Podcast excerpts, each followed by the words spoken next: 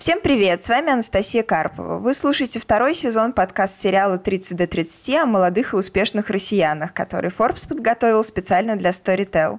Наши собеседники – предприниматели, люди творческих профессий, благотворители и спортсмены, которые смогли достичь профессионального успеха и стать известными не только в России, но и в мире до 30 лет – мы поговорили с ними и узнали, как живут и работают молодые визионеры, что способствовало их успеху и что такого они сделали в своей индустрии, чего не сделали другие, и многое другое.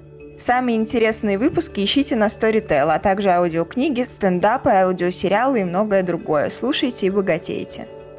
Сегодня у меня в гостях Денис Ефремов, инвестиционный директор private equity фонда DaVinci Capital. Денис пришел в DaVinci стажером 6 лет назад и уже вырос до инвестиционного директора. За это время он участвовал в поднятии и структурировании пяти фондов и инвестиционных структур, а до прихода в DaVinci финансист работал аналитиком в московском офисе McKinsey. Денис активно занимается популяризацией венчура, например, ведет телеграм-каналы, выступает на конференциях, дает бесплатные консультации стартапам. А с 2017 года Денис также ведет спецкурс по финансовым технологиям на экономическом факультете МГУ и работает со студентами в рамках менторского клуба МГУ.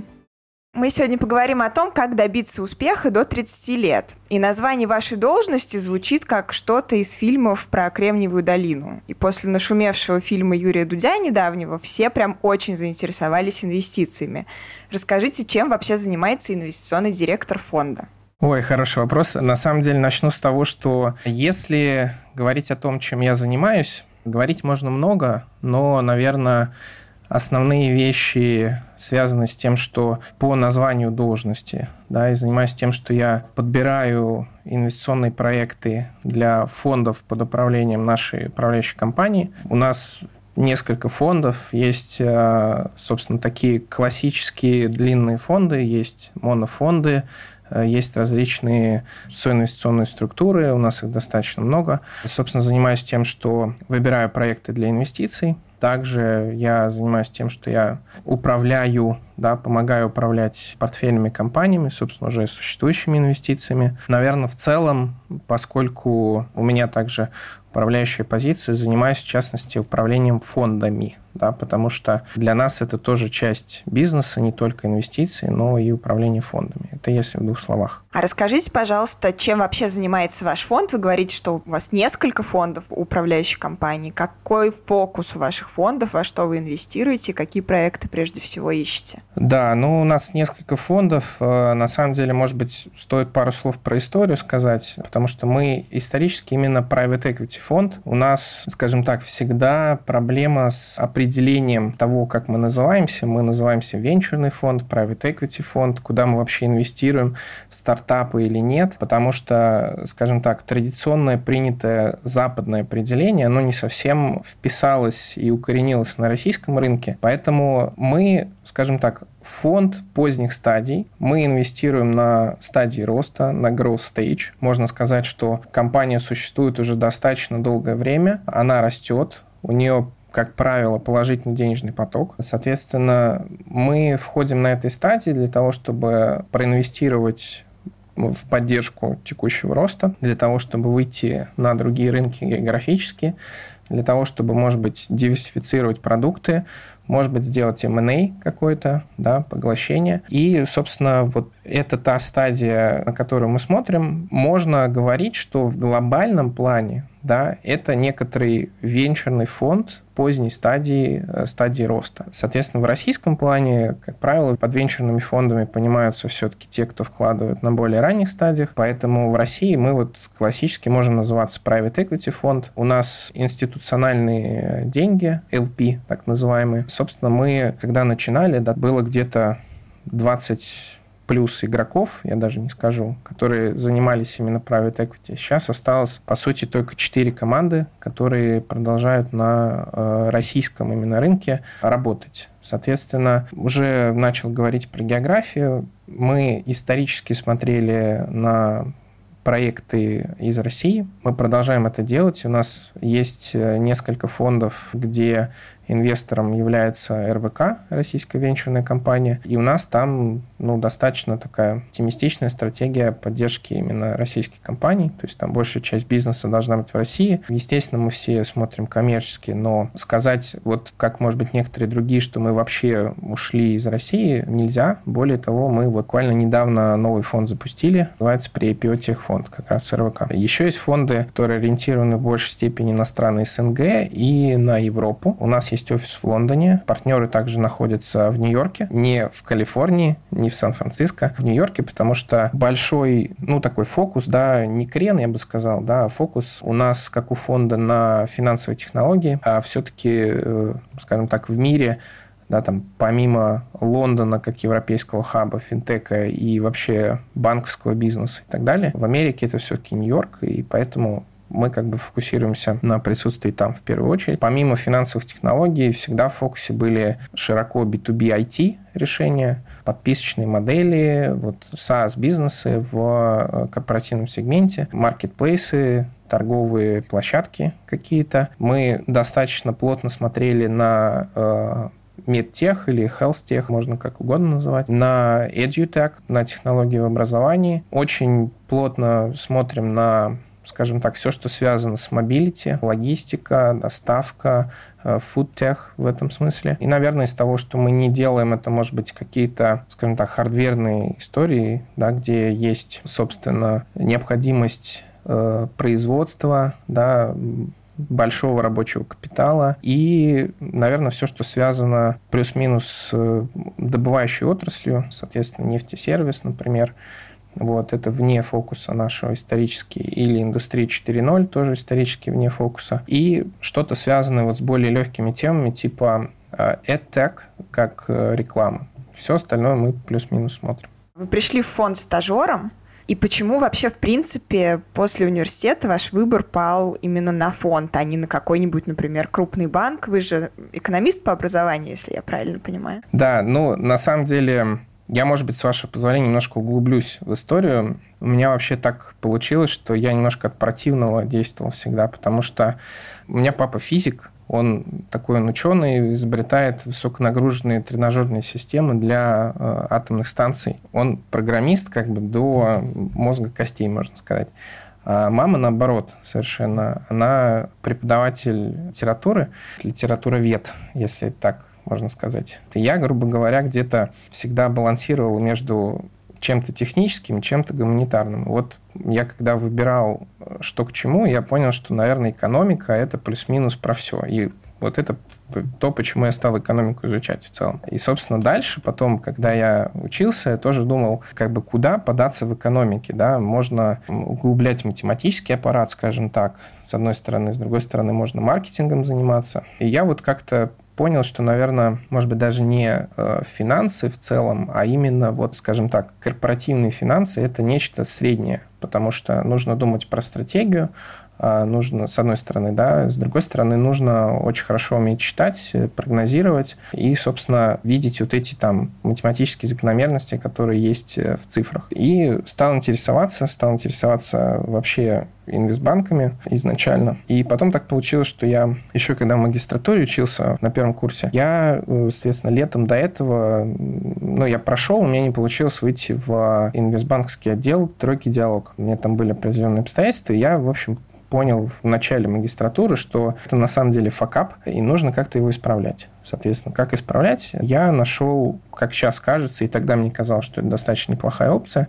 Э, я устроился в Макинзи, и, собственно, до того, как я пришел в фонд, я в Макинзи работал там больше двух лет, и, собственно, в фонд я пришел уже, ну, там, будучи знаю, аналитиком второго года в Макинзи, на тот момент э, для меня хорошей зарплатой, но возможности особо перейти в фонды, да, я как раз вот параллельно общался с знакомыми еще по там, университету и так далее, с более старшими коллегами, скажем так. И интересовался, чем же стоит, в принципе, заниматься, что интересно, и вот узнал про фонды. Мне показалось, что это такая как бы базовая некоторая комбинация между консалтингом, где я в итоге оказался, и инвестиционным банкингом, где я вроде как хотел быть. И, собственно, мне очень захотелось попробовать. В фонд я приходил, у меня был хороший мой приятель, который мне очень сильно помог, э, ну, и своими советами, и вообще меня немножко поднатаскал. Никита Ядов его зовут, вот, пользуясь случаем, привет ему большой передаю. А он сейчас работает в системе. И, собственно, он мне тогда сказал, что вот смотри, есть такая возможность, да, есть DaVinci Капитал, у меня там есть мой знакомый бывший коллега, вот, с ним будет работать очень тяжело, но как минимум могу тебе сказать, что вот один супер крутой профессионал, у которого ты можешь очень многому научиться, там есть. И, может быть, тебе стоит попробовать. И я, собственно, проходил, ну, а другой возможности попасть, кроме как вот на стажировку, не было.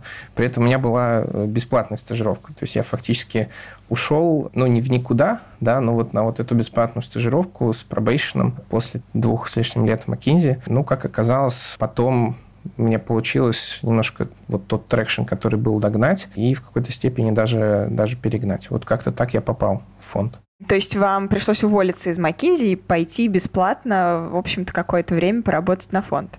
Да, да, именно так. Интересно. А в какой момент вас в фонде как-то заметили, отметили и предложили какой-то промоушен дальнейший? Что поспособствовало этому? Какие-то проекты вы делали интересные? Угу. Стартап какой-нибудь классный, может быть, нашли для инвестиций? Да. Я могу так сказать, что вот в принципе так получилось, что я когда пришел, у нас был очень активный период в принципе, потому что мы там закрывали наш второй фонд. Тогда это был как раз вот первый фонд, который у DaVinci есть с такими классическими институциональными инвесторами, там ЕБРР, например, участвовал. И там было безумное количество, вот, скажем так, due diligence, которые делают фонды по отношению к там, стартапам, проектам. Это в какой-то степени просто цветочки, потому что у нас было в тот момент где-то 5 или 6 таких очень крупных фондов, и они просто наседали на нас, да, приходилось вот этим заниматься, плюс параллельно уже у нас были инвестиции тех инвесторов, которые зашли немножко раньше,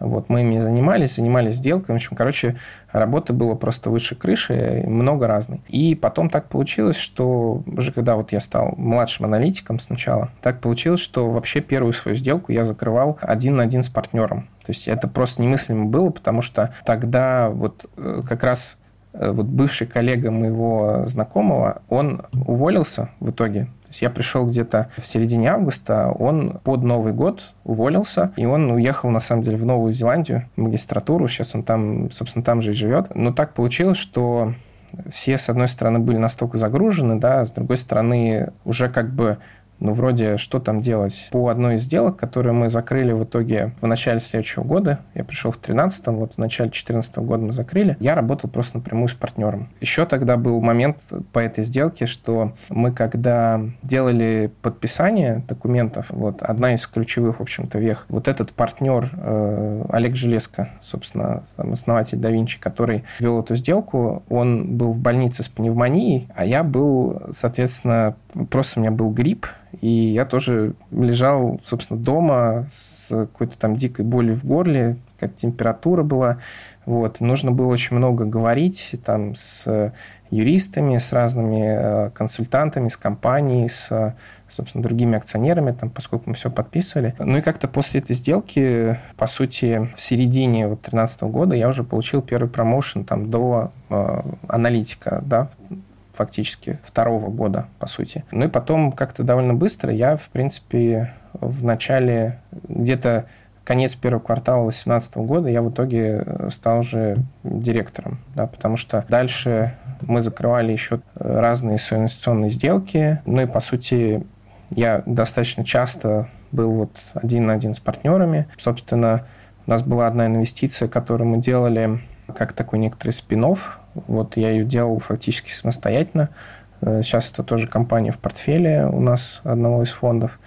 Вот. Э, ну, собственно, как-то так получилось, что э, довольно быстро вот до уровня директора я поднялся. А в какой момент вы именно инвестиционным директором? А, ну вот где-то, мне кажется, март 2018 года, вот так. Правильно ли я понимаю, что инвестиционный директор фонда, но это фактически главный человек, который операционно управляет всем, что происходит в фонде?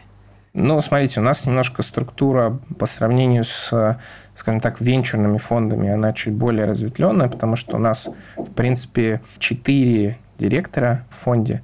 Довольно много. Вот я как инвестиционный директор, я отвечаю там за какие-то портфельные компании, за какие-то фонды. Иногда, да, там, если это клубные фонды, отвечаю за каких-то инвесторов, Вот сейчас я ну, я и был в нескольких советах директоров разных портфельных компаний наших. Сейчас я в одной компании остался в совете, и я в инвестиционном комитете одного из фондов принципе, как бы такой и операционной нагрузки довольно много, и с точки зрения там возможности влиять на итоговый результат, тоже возможности эти есть. Вам наверняка приходится огромное в большинстве случаев работать с молодыми, амбициозными предпринимателями, да, стартапы, на которые вы смотрите. Не было ли у вас когда-нибудь желания оставить фонд и что-то самостоятельно сделать? Не тянет ли вас в предпринимательство? Я немножко перефразирую вопрос, потому что у нас как раз э, ситуация такая, что мы в основном работаем с компаниями, которые достаточно развиты уже, и у них есть прибыль. И у нас немножко другой челлендж. Мы в том числе убеждаем, что компаниям нужны инвестиции для того, чтобы сделать что-то еще. Мы достаточно глубоко увлекаемся именно в стратегию. У нас мало проектов на ранней стадии, хотя вот какие-то special situations, условно, сделки у нас есть, и в этом смысле, да, там на относительно ранней стадии проекты, там где-то есть первая законтрактованная выручка после пилотов. Да, это для нас вот ранняя стадия такая. Но это бывает очень редко. Как правило, это компании, которые уже несколько лет свой продукт развивают. Они уже доказали, что продукт хорошо продается. Да, им важно просто ну, масштабироваться. Вот. Но там есть куча других вопросов. И в основном как бы челлендж в том, чтобы прийти и э, свой value продать. В том, что можно развиваться с нами быстрее, чем это было без нас. Соответственно, вопрос по поводу, интересно ли э, мне попробовать предпринимательскую активность, я могу сказать, с одной стороны, и да, и нет. И я над этим вот сейчас конкретно не думаю в таком ключе. Почему? Потому что, с одной стороны, да, потому что я понимаю, что еще и на более глубоком уровне э, есть какие-то вопросы, до которых я ну, не касался. И они такие очень интересные полезные с точки зрения опыта. С другой стороны, э, вот я, как венчурный инвестор, прикасаюсь к большому количеству разных бизнесов. И в смысле э, вот такого опыта и, э, может быть, относительно поверхностного, я здесь не буду вступать в дебаты, потому что кто-то считает, что если венчурный фонд или private equity фонд он не представляет из себя там, бывших предпринимателей, на 100%, то смысла в этом нет. Я немножко считаю, что это не так, у каждого свои компетенции, но, тем не менее, очень большой охват. И у меня по несколько десятков проектов новых поступает мне так или иначе в каждую неделю. Я так или иначе там какие-то проекты смотрю, и это очень крутой заряд новых каких-то вещей, трендов и так далее. Когда общаешься с людьми, они все абсолютно разные. Вот это прям тоже очень кайфово.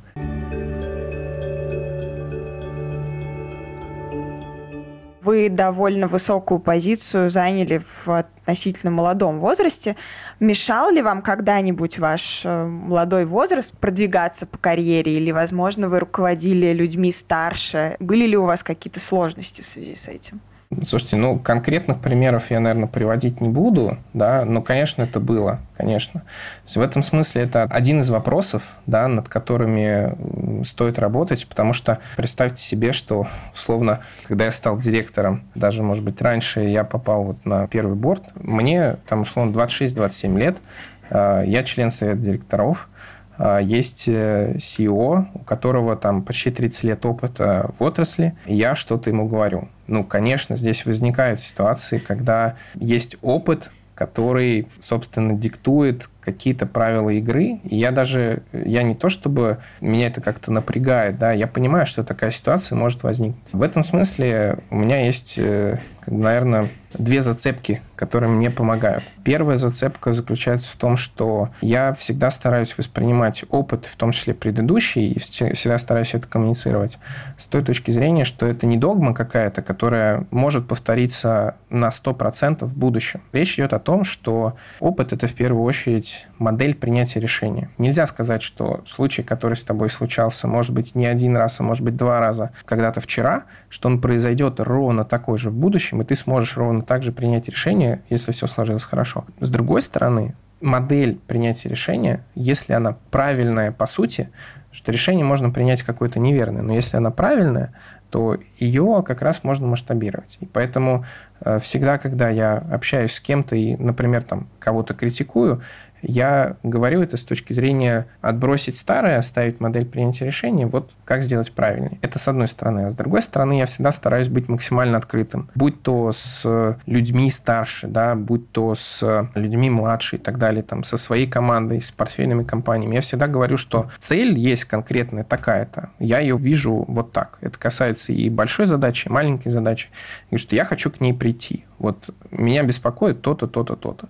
И мне кажется, ну, я надеюсь, по крайней мере, да, что вот эта открытость в какой-то степени интересов, да, она позволяет, ну, на каком-то одном уровне, да, там общаться со всеми, и с опытными, с менее опытными и так далее. Мы, когда о вас готовили справку в рейтинг 30 до 30, выяснилось, что вы не только занимаетесь там в фонде такой практической деятельностью, но еще и преподаете. Расскажите, пожалуйста, зачем вам вообще популяризация венчура? Почему вы этим занимаетесь? Почему вы преподаете в университете, ведете телеграм-канал? Почему вы считаете, что это важно? Хороший вопрос. Э, начну, может быть, с простого это, собственно, про преподавание. Я, когда учился, э, ну и, собственно, когда поступал, стоял выбор всегда между там МГУ, Вышка и РЭШ, условно, там появилось еще в процессе. Я понимал, что я, как выпускник МГУ, я в какой-то степени всегда проигрываю в актуальности истории. Ну вот, э, я очень люблю университет. Есть вот это как университет любит говорить, классическое образование. И когда я его получал, я понимал, что оно очень хорошо в теории, но когда эта теория опускается на какую-то практику, она не всегда опускается настолько глубоко, насколько это возможно. И мне всегда хотелось и думалось, да, что когда я выпущусь, у меня будет какой-то практический опыт, я смогу этим практическим опытом поделиться. И, в общем-то, курс, который я веду, э, там, в соавторстве с э, еще несколькими людьми, это курс, который называется «Финансовые технологии». Собственно, финтеком я занимаюсь, исследую это, и проекты у меня есть именно из финансовых технологий. И моя задача была именно в том, чтобы прийти и рассказать вот как оно есть на практике. Мне кажется, это, в общем-то, получается, потому что у нас э, курс э, в магистратуре, это курс по выбору, и это экзамен, туда приходит, наверное, человек 30, то есть это там, не знаю, процент 70, наверное, потока по направлению, да, направлению финансовая аналитика есть такая э, на экономическом факультете МГУ. Ну и потом можно сказать, что я еще кандидатскую защитил, то есть у меня с точки зрения научного какого-то трека есть, есть тоже определенные результаты. Поэтому ну, это как-то достаточно логично. А с другой стороны, популяризация, у меня здесь есть две, наверное, вещи. Да? Первое – это то, что у меня вообще канал создавался для себя, плюс получать фидбэк э, в том, чтобы смотреть какие-то тренды и э, вот аналитику. Потому что я люблю всякие отчеты читать вот такого плана. Немножко сухо, да, вот цифры и так далее. И канал создавался изначально просто для того, чтобы иметь все под рукой. И на самом деле сейчас вот там условно в больше половине случаев, если я думаю о чем-то, о каком-то рынок, объем рынка, какой-то тренд или какая-то сделка или что-то еще, то, скорее всего, я про нее так или иначе написал в канале, я просто по там, хэштегам все это нахожу для себя. С другой стороны, это для меня может быть такой интересный инструмент для передачи что-то вовне, потому что, в общем-то, я интроверт, э, и мне как бы с людьми общаться вот именно так вот, условно, в большом каком-то помещении не всегда комфортно. Вот. И для меня текст и вот канал – это способ передачи, собственно, информации. И, наверное, третье, действительно, почему, мне кажется, это важно, чтобы это, наверное, было, да, там, в каком-то ключе. Я не стараюсь э, в канал как-то много писать, э, я стараюсь писать что-то вот от себя, это тоже потому что у нас все-таки не развита отрасль так или иначе. Если как минимум аккумулировать какие-то вещи более-менее прикладные и более-менее интересные, как минимум мои там знакомые коллеги, они вот теми же источниками оперируют, да, всегда. И если это доступно для более широкого круга лиц, то мне кажется, это полезно и хорошо. Угу. Я смотрю, что у вас уже почти 8 тысяч подписчиков в канале. Все-таки довольно много людей интересуются венчуром. Ну да, ну, кстати, это такая, ну, плюс-минус органика. У меня, э, я вообще никакую рекламу туда не покупал. У меня правило было такое, что если я кого-то другого читаю, мне нравится, я обычно пишу и говорю, вот так и так, я веду канал, вас читаю, давайте сделаем взаимный пиар прорекламируем друг друга. Вот у меня как бы пока такие источники. 8 тысяч, я считаю, что это достаточно хорошая уже аудитория. И, как минимум, на самом деле, она э, отвечает. У меня нет чата, потому что я просто не смогу его модерировать. Вот, иначе это может вообще все время занимать. А, но если там какие-то вопросы появляются, они прям отвечаются мгновенно. Вот это здорово. Скажите, а есть ли у вас, Денис, уже ощущение, что вот вы добились успеха? И если да, то когда оно к вам пришло, на какой стадии э, вашего карьерного пути? Честно скажу, у меня нет какого-то такого ощущения, потому что я еще для себя не знаю, что такое критерий успеха. Я могу сказать, что фу у меня жизнь складывается относительно неплохо, потому что э, у меня есть любимая жена, у меня есть любимые дети, э, родители, вот, я всегда смогу с ними пообщаться, провести какое-то время, и в том числе то, что я чего-то достиг на работе, да, позволяет мне иногда самому какое-то время планировать, что хорошо. С точки зрения какой-то профессиональной истории, я думаю, что, безусловно, э, тот опыт, который у меня есть сейчас, э, он э, в какой-то степени уникальный, в какой-то степени я понимаю, так оглядываясь назад, что я заканчивал только университет, когда экономика стала там более-менее из кризиса восстанавливаться, да. Потом есть вот эта перестройка э, с санкциями и так далее. Сейчас как бы большой кризис. Я понимаю, что это достаточно ценный опыт, с одной стороны. Да? С другой стороны, успех, наверное, в чем? Да? Заработать много денег, пока этого нет, хотя я не жалуюсь.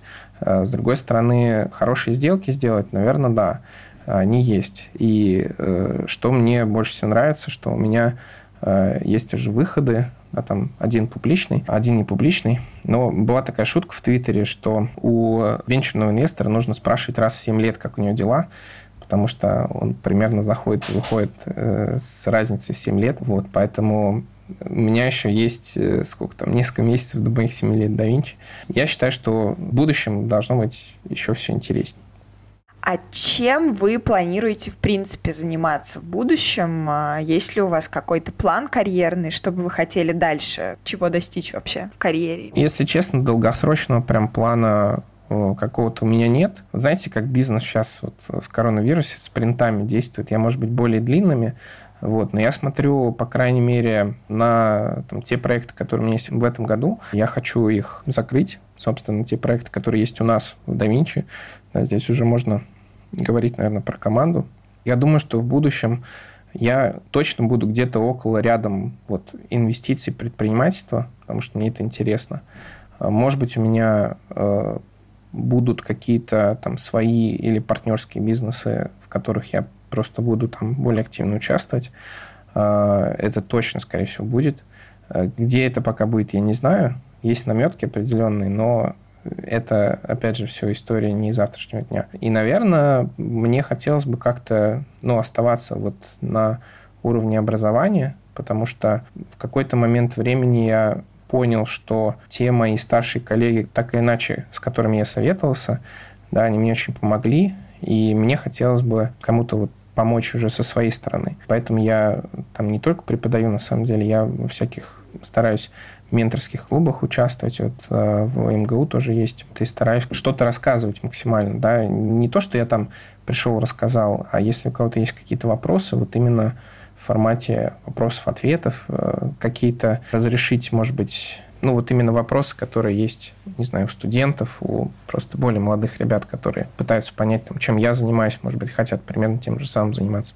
Ну вот я как раз э, тоже, когда писала про вас э, рейтинг, нашла информацию, что вы еще консультируете стартапы бесплатно по инвестициям. Да, ну вообще сейчас Сейчас я даже подумал, и у меня есть такая в канале рубрика, я каждую среду вечером. Э, я, на самом деле, сам это активно не делаю, мне просто пишут люди. Я собираю какие-то предложения по помощи, ну, просто бизнесам, да, в рамках кризиса. Ну, что-то я замечаю сам, естественно, я просто говорю, что я активно это не ищу, что мне пишут люди, например, мы занимаемся трекингом стартапов, готовы бесплатно вести, э, мы там готовы консультировать, э, кто-то делает какие-то ресурсы. В общем, я считаю, что тот минимум, там, который я могу сделать для того, чтобы минимум у кого-то, может быть, всплыла вот эта информация полезная, он воспользовался и так далее. Мне люди на самом деле пишут, говорят, мы вот, э, у меня есть рубрика, я про акселераторы пишу, с одним из каналов, у нас есть партнерка. Они говорят, спасибо большое, мы вот сейчас попали в акселератор, мы у вас увидели его, никогда не знали про него, мы туда попали, большое спасибо. Вот это как бы для меня самое приятное. Да. С другой стороны, э, и когда у меня появился канал, и когда, ну, в принципе, раньше я где-то э, присутствовал там на Фейсбуке, на каких-то мероприятиях и так далее. Я считаю, что если люди приходят, что-то спрашивают, и если ты знаешь, можешь подсказать, помочь, то в этом абсолютно никаких проблем нет. Это, как правило, очень много времени не занимает, но любой ответ, он на самом деле помогает. У меня даже был один случай, когда вот человек мне писал в формате вот проект для инвестиций, я очень точно посмотрел, что вот, вот ваш фонд должен вкладывать именно вот в этот сектор. Там было изобретение, соответственно, прибор медицинский и так далее. Я довольно много времени, ну, относительно, да, потратил для того, чтобы объяснить, что нет, это не так.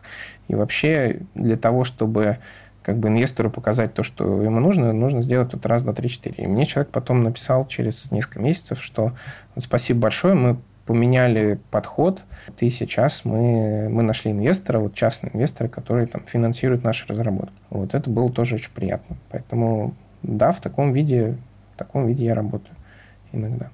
Ну, то есть фактически это тоже один из вариантов популяризации да, знания о венчуре и вообще, в принципе, об инвестициях. Ну, наверное, да. Я вообще считаю, что такой активный нетворк, он строится просто на том, что ты э, просто что-то можешь безвозмездно дать. Понятно, что есть определенный э, предел, да, потому что когда меня, например, спрашивают, а можешь ли ты, да, там кто-то понимает, что мы фонд поздних стадий, говорит, вот мы для вас не подходим, может быть, вы порекомендуете кого-то, вот направите. Я иногда, если мне проект нравится, говорю, да, я могу вот направить туда-сюда, но иногда нет. я говорю, вы э, спрашивайте меня, если у вас есть конкретный запрос. Хотим пообщаться с э, Костей Виноградовым из Руны. Посмотрит он на этот проект или нет? Не знаю. Может быть, вы направите. Есть э, определенные, наверное, рамки, в которых я готов отвечать, и есть э, те рамки, которые я считаю, может быть, не совсем уместны. Вот именно поэтому там, если я каким-то людям прихожу или у кого-то что-то спрашиваю, я всегда тоже максимально открыт и говорю, что вот так и так это. Почему я спрашиваю, собственно, потому. Вот, и готов всегда взаимностью ответить. Ну да, некоторые иногда хотят, чтобы за них сделали часть работы. Да.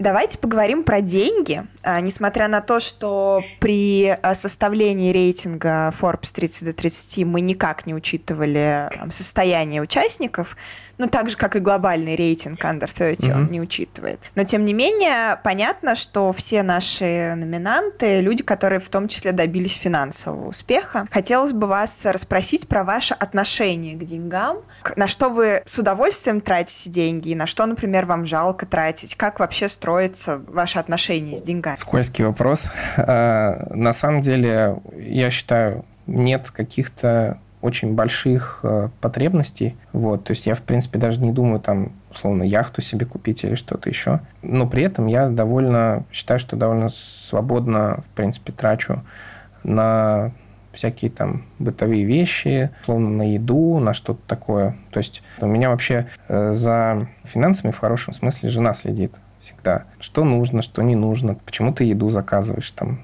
грубо говоря. Я надеюсь, что она меня не обидится, если она это послушает.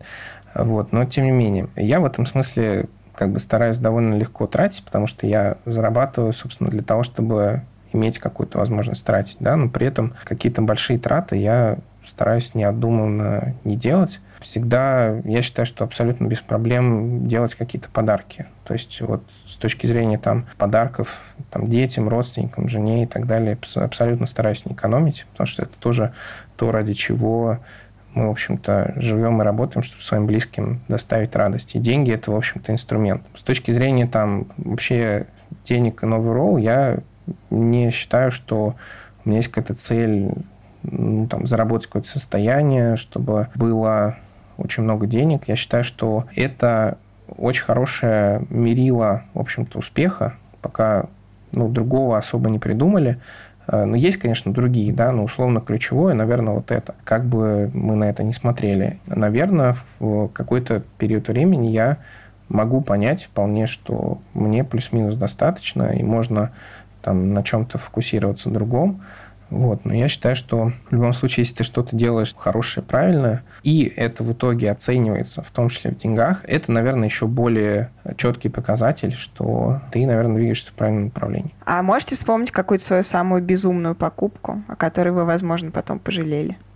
Сейчас я про покупку еще подумаю в процессе, но у меня, у меня был один случай про отношение к деньгам. Вот давайте так немножко перефразирую. Был один случай, собственно, вот э, с моей же там, первой сделкой, которую я закрывал в фонде. Как бы, ну, я вот все правильно делал, э, соответственно, там писали всякие документы и так далее. В общем, э, я посмотрел, что у нас там следующее, это, в общем-то, по программе. Вот, и нужно было отправлять в компанию первый транш денег, собственно.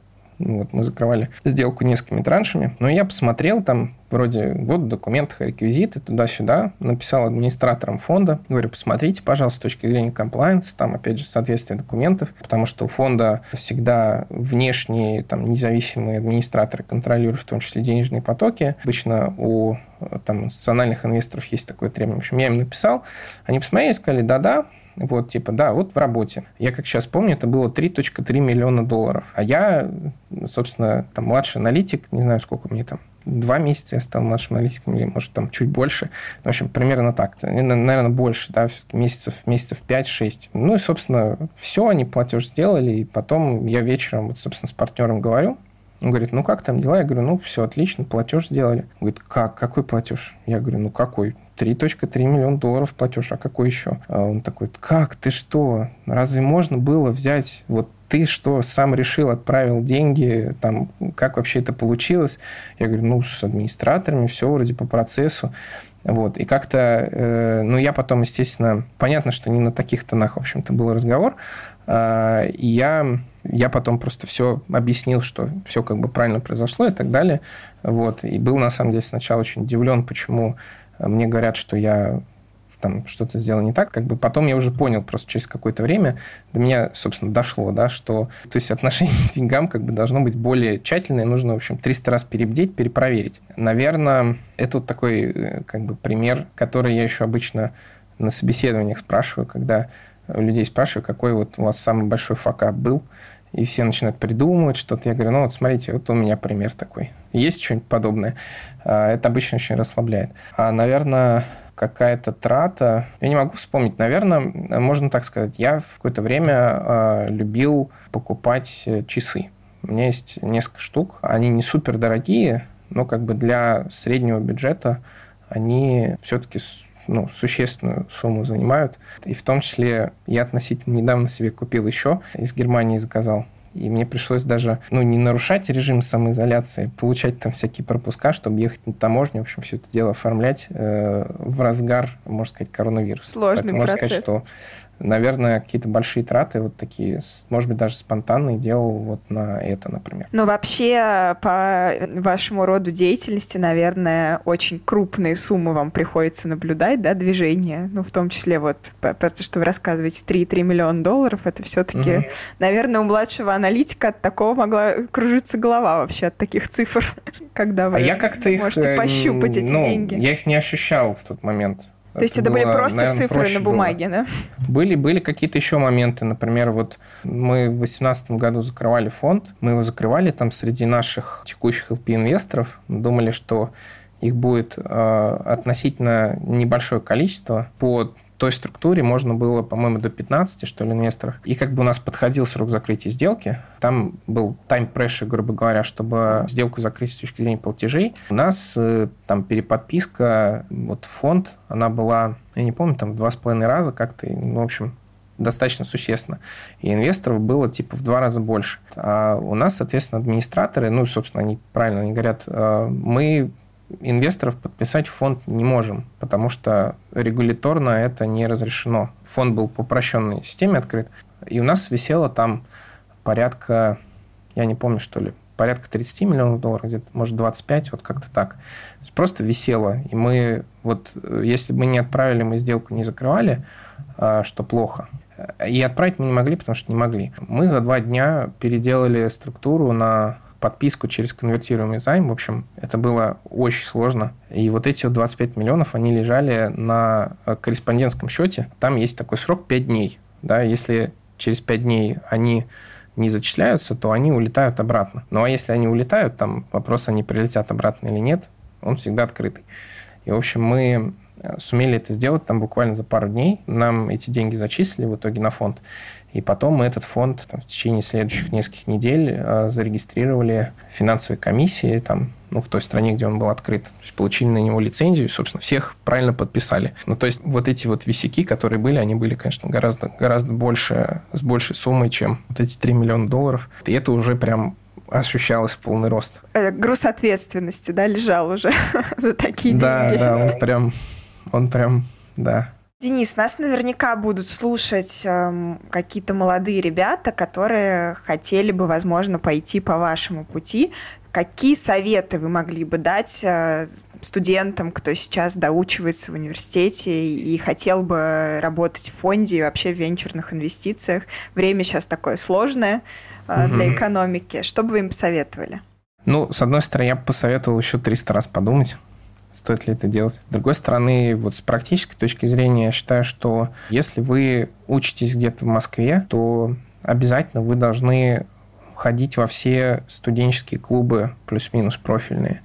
А, они есть во многих вузах, они есть в МГУ, они есть а, в Вышке, они есть в РЭШ, они есть в физтехе. А, они все там, так или иначе связаны с инвестициями, предпринимательством, корпоративными финансами. Вот вы должны там быть, потому что туда приходят, с одной стороны, люди, с другой стороны, те ребята, которые там развиваются, вполне возможно, вы с ними будете работать, потом они где-то будут работать параллельно. В общем, для вас это стартовый нетворк. Это просто э, easy come, да, и вы должны его обрабатывать. Второе, если абсолютно ничего не понятно, все равно потихоньку пытайтесь погружаться, пытайтесь находить какую-то свою специализацию, свой интерес. Если вы так же, как я, условно, просто экономист, а не супер умный программист, то пытайтесь понять, как работают процессы, а, пытайтесь понять, как работают финансы, какая есть софт-сторона у любого бизнеса. Это продажи, в первую очередь, это партнерство. Думайте про это. С другой стороны, я бы, наверное, посоветовал, помимо того, что там, в принципе, читать много умных книжек разных, просто быть активным, потому что в любом случае активность это ну, там, плюс-минус ключевая черта, и умение думать. Не знание, какой-то там предыдущий опыт, а именно это то, что поможет. А что почитать тем, кто вот начинает интересоваться э, инвестициями и, в принципе, венчурным капиталом? Есть ли какие-то Можно почитать мой телеграм-канал. Вы там что-то публикуете? А, или Forbes. Я могу четко сказать, что я очень не люблю какие-то академические книжки, ресурсы. Я бы посоветовал тем, кто читает венчурные инвестиции, читать деловые издания, может быть, не такие вот масс-маркет, которые в целом про бизнес пишут, да, разные технологические колонки больших изданий, в том числе Forbes, да, но я не буду всех называть, читать э, какие-то аутлеты э, более нишевые, типа там Росбейс, может быть, разные блоги на VC.ru, подписывайтесь на них, там достаточно удобно все делать. В Телеграме есть много каналов, там помимо моего есть The Единорог, который я очень люблю, или Венчур по понятиям, там прям все все по понятиям расписано. Собственно, я бы вам посоветовал, да, те, кто хочет так или иначе корпоративными финансами заниматься, э, не читать всякие там талмуты, а возьмите просто прочитайте CFA первый уровень, и вам это даст больше гораздо представления о том, что вообще есть в финансах, что есть в корпоративных финансах, что есть э, в управлении портфелем, э, что есть в corporate governance в том числе. Вот, это очень полезно. Можете даже не сдавать. Я CFA не сдал, поэтому я не сторонник сдавания CFA, но прочитать всегда полезно. Вы слушали подкаст 30 до 30 о молодых и успешных россиянах от Forbes и Storytel. У нас в гостях был Денис Ефремов, инвестиционный директор private equity фонда Da Vinci Capital. И с вами была я, Анастасия Карпова. Всем пока.